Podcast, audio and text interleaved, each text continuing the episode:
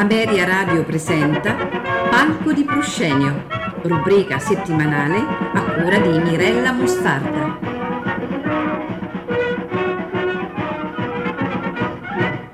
Buonasera a tutti e un grande augurio per l'anno 2024 appena iniziato. Ricominciano i nostri appuntamenti pomeridiani dal Palco di Proscenio che ci ha fatto scoprire da vicino tante curiosità sull'opera lirica finalmente patrimonio UNESCO dell'umanità. Entriamo subito nel merito del nostro interessante argomento, il tempo e le ore nell'opera.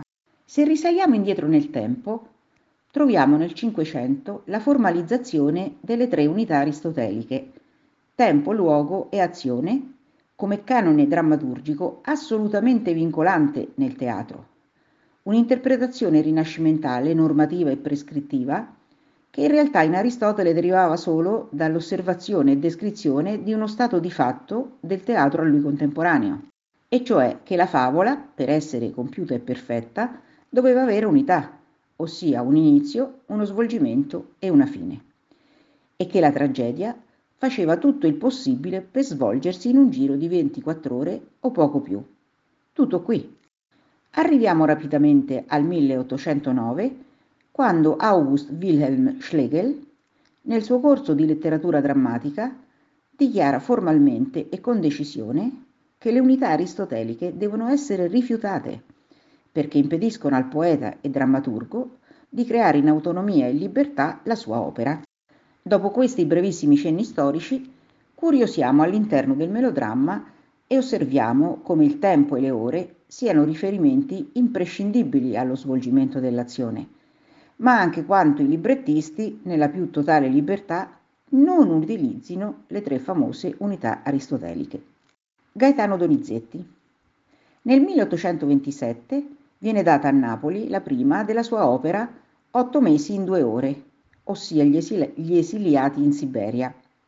Il titolo è tratto da un racconto della scrittrice francese Marie-Sophie Cottin del 1806 e fa esplicito riferimento all'infrazione delle unità aristoteliche, propria del teatro romantico. Si tratta di un drammone romantico, con effetti scenici spettacolari, connotazioni musicali suggestive, atmosfere crepuscolari. In sostanza si raccontano gli otto mesi di peripezie, di, di avventure e di rigori invernali di Elisabetta, che, fuggita dalla Siberia dove vive con il padre deportato, si reca a Mosca per perorare la causa del padre ingiustamente accusato e punito dallo zar. Appunto otto mesi in due ore di melodramma. L'aria Ah non sogno, che ascolteremo ora, è quella del conte Stanislao Potosky, il padre, che scopre la fuga notturna della figlia e vuole rincorrerla per salvarla.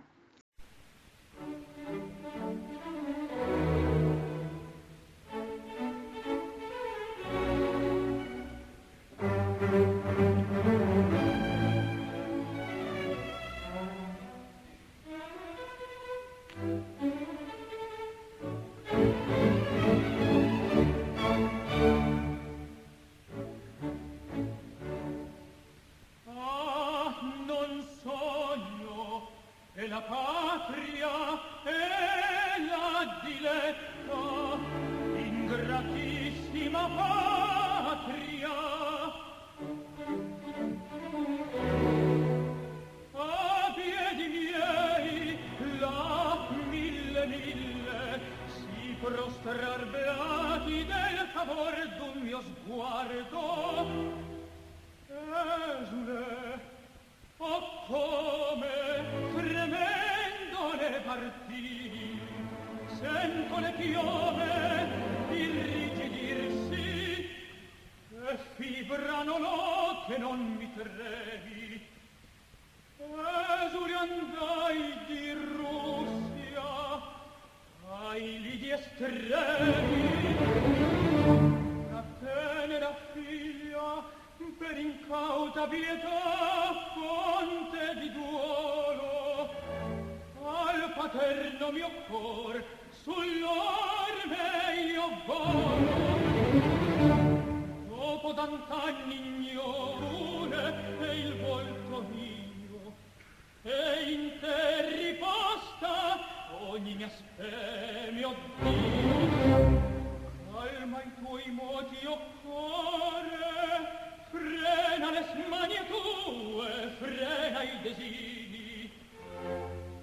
tradirmi potriano che tradirmi potriano.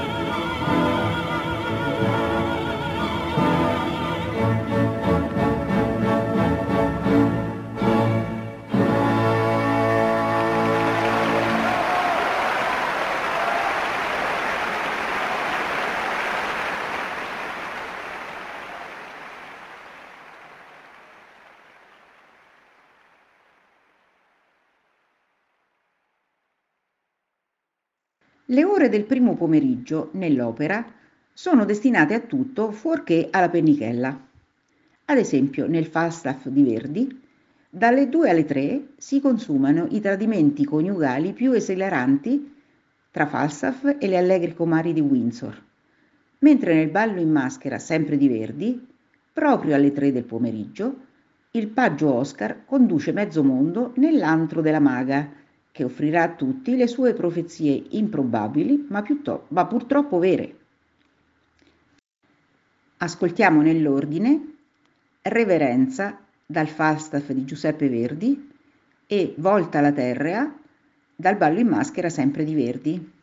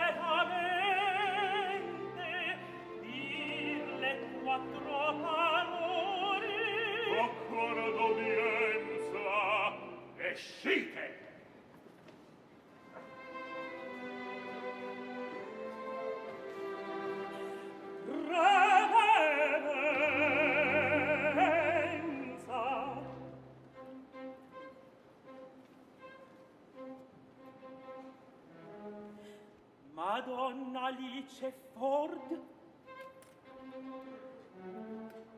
Ebbene... Ai povera donna, siete un gran seduttore! Lo so, continuo. Alice sta in grande abitazione d'amore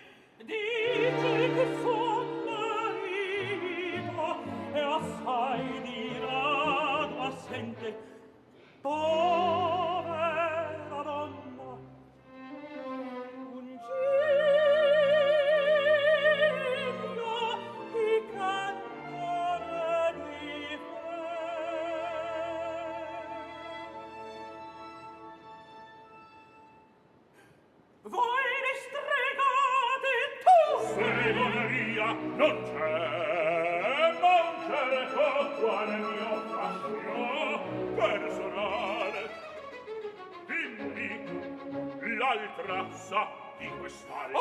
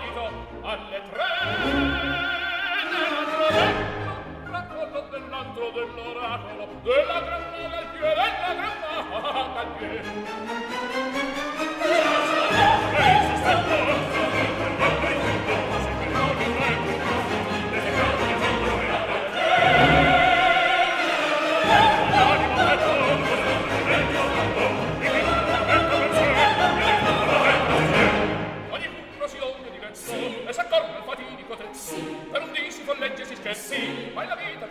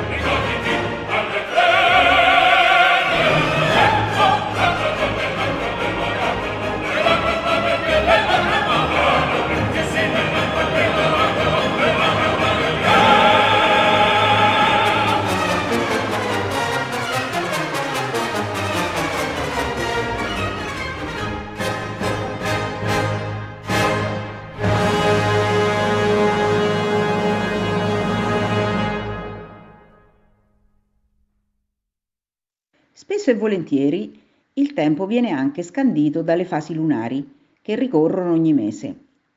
Alfredo Germont non ha calendari, ma si ricorda bene che già da tre lune vive felicemente nella campagna parigina con Violetta nella traviata di Verdi. E anche Gilda vorrebbe uscire di casa, visto che già da tre mesi vive rinchiusa con la governante Giovanna, per le paure fondatissime peraltro del padre Rigoletto. Ascoltiamo in successione i due brani Lunge da lei, dalla Traviata di Giuseppe Verdi e Già da tre lune, da Rigoletto di Giuseppe Verdi.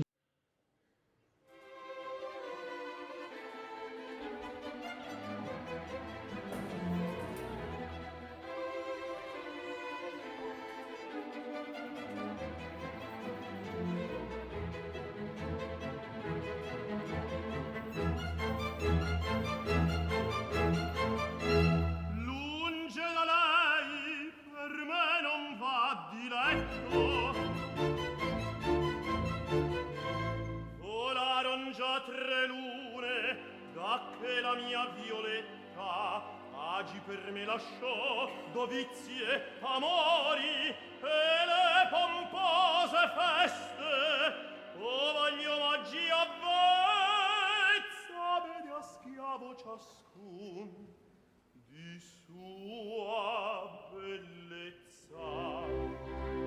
E pur contenta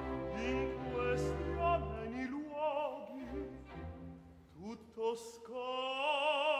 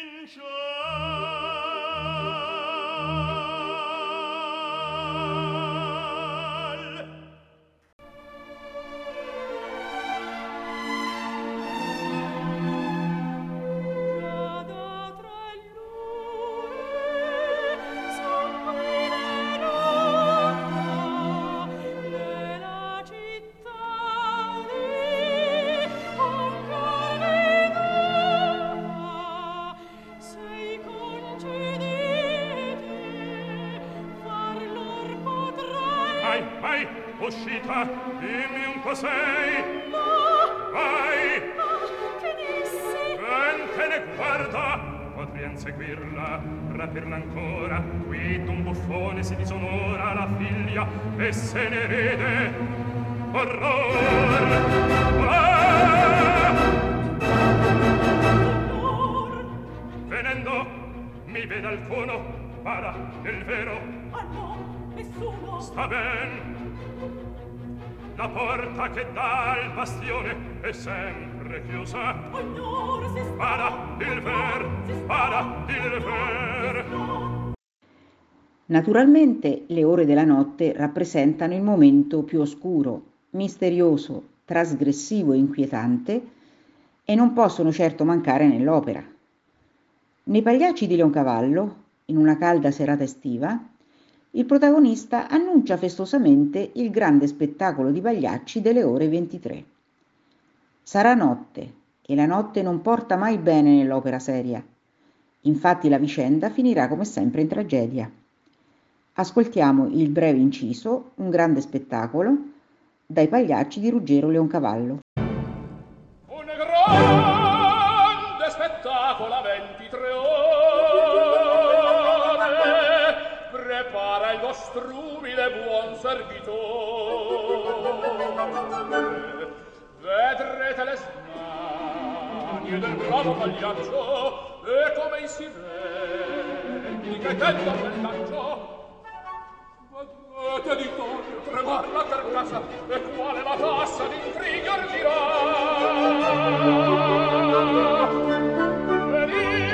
venite adorateci signori e signori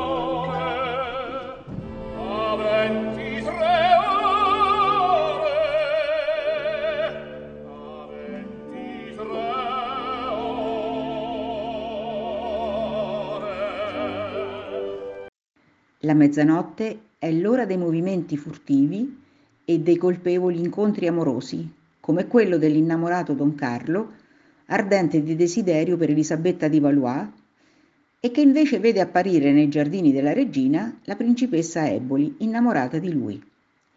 Eboli, delusissima e come una tigre ferita, ordirà trame infide per la rovina dei due amanti. Ascoltiamo dal Don Carlo di Verdi a mezzanotte ai giardini della regina. A mezzanotte ai giardin della regina, sotto gli allor della fonte vicina. E mezzanotte mi par d'udire il mormorio del vicino fonte. Ebro d'amor, ebro di gioia il cuore. Elisabetta mio ben mio ben io tesoro me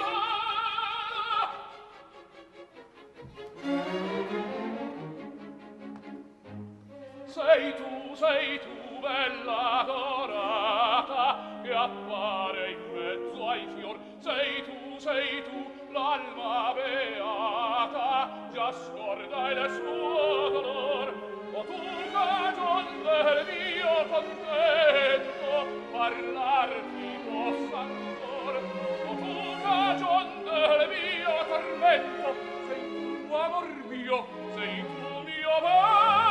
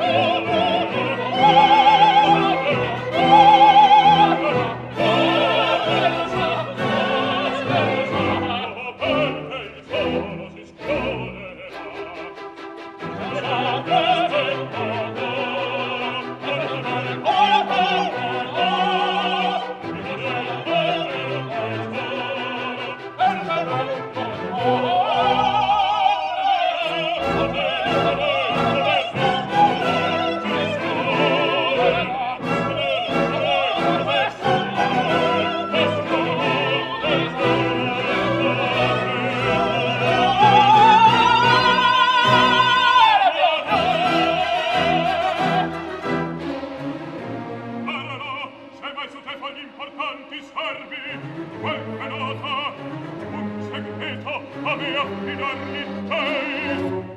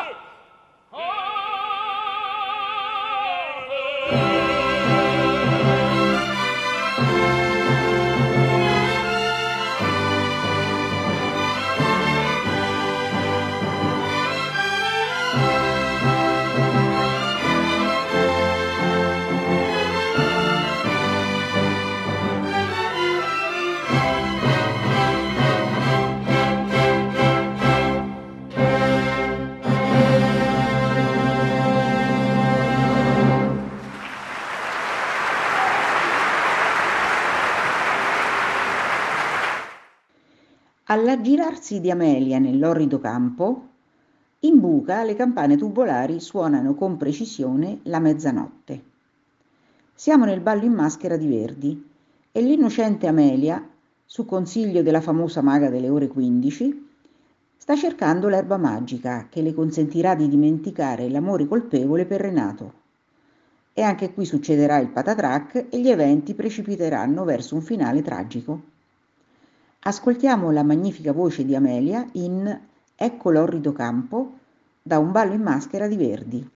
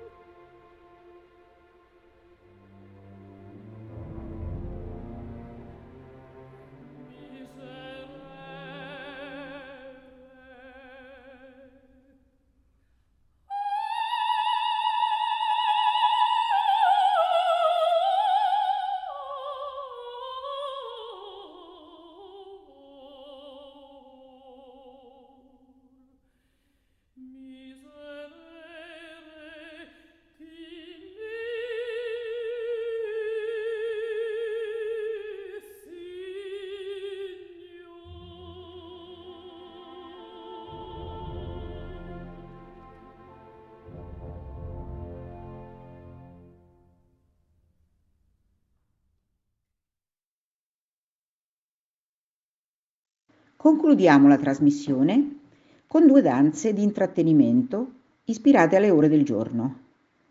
La danza delle ore è il ballabile della Gioconda di Amilcare Ponchielli, la cui azione coreografica ha luogo nell'atto terzo. Durante un ricevimento alla Cadoro, Alvise Badoero, capo dell'Inquisizione di Stato, intrattiene gli ospiti con un ballo classico. Il librettista e scrittore Arrigo Boito immaginò dodici ballerine che danzando in cerchio rappresentassero le dodici ore e due ballerini che danzando nel mezzo raffigurassero le lancette.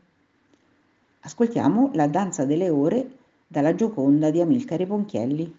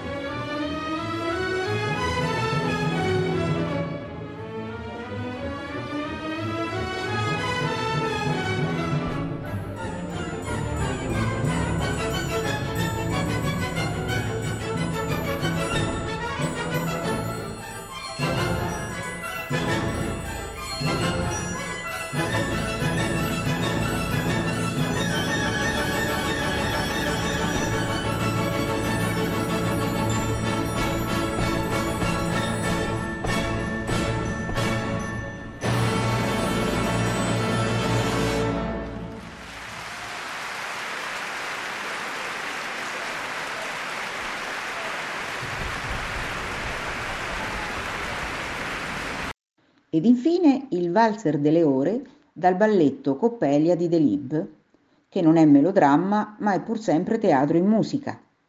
Siamo nella scena finale. Sulla piazza del villaggio si svolgono i festeggiamenti per la consegna della campana e per le nozze di alcune giovani coppie, tra cui i protagonisti Franz e Svanilda. Si festeggia con danze di vario tipo, tra cui la danza delle ore che stiamo per ascoltare.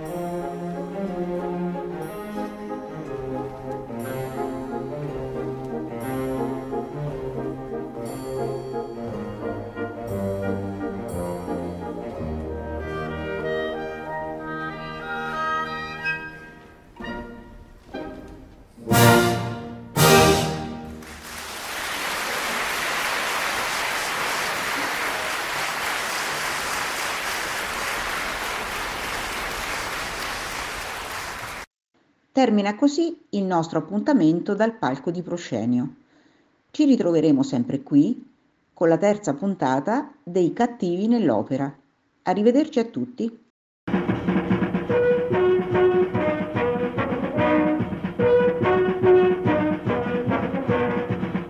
Ameria Radio ha presentato Palco di Proscenio, rubrica settimanale a cura di Mirella Mostarda.